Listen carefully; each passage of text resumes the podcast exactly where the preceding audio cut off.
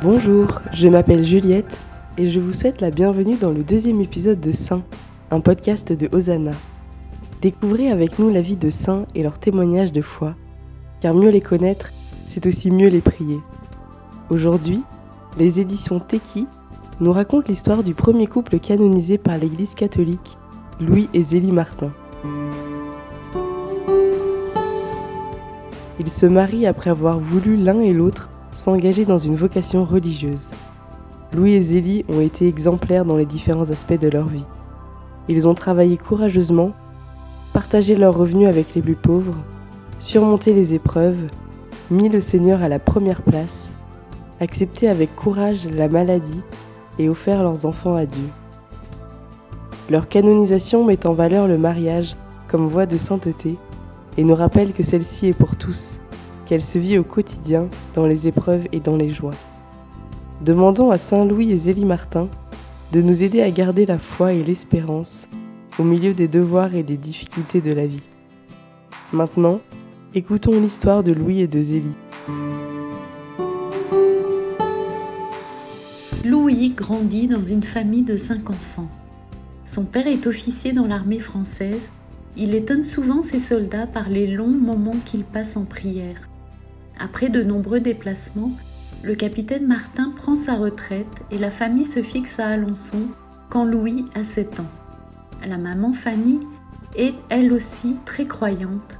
Sa foi joyeuse est tissée d'élan du cœur et de ferveur. À 19 ans, Louis fait un séjour à Rennes chez un oncle horloger. Ce métier, pétri de silence, de patience et de précision, le séduit aussitôt.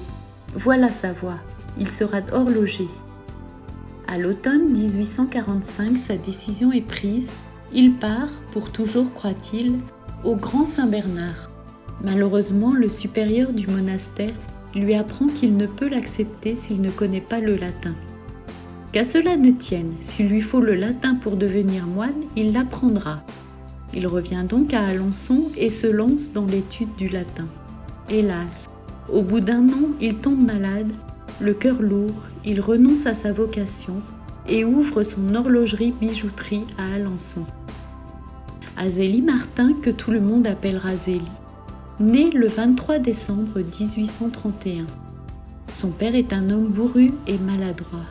Sa mère, très pieuse, lui donne une éducation solide mais dépourvue de tendresse. Zélie grandit sans rire, sans baiser maternel, sans câlin et même sans jouet. Zélie pense qu'elle a une vocation religieuse et se présente chez les filles de la charité, l'ordre fondé par Saint Vincent de Paul. Hélas, la supérieure n'est pas de son avis. Est-ce en raison de sa, santé fragile? Ou la religieuse a-t-elle discerné d'emblée qu'une autre vocation attendait Zélie? Ce n'est pas la volonté de Dieu que vous entriez ici.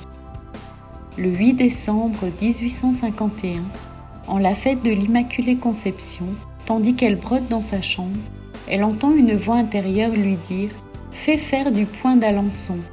Non pas fait, mais fait faire, c'est-à-dire se lancer dans la production.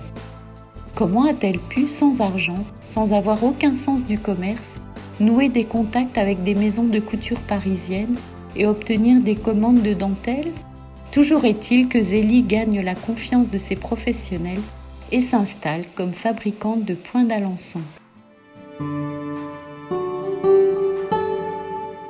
La suite de ce récit est disponible gratuitement sur Hosanna, au sein de la neuvaine à Louis et Zélie Martin créée par les éditions Teki. Recevez chaque jour un extrait de la vie de ces grands saints, ainsi qu'un conseil et une prière en lien avec leur témoignage. Le lien est disponible en description de ce podcast. À bientôt sur Hosanna.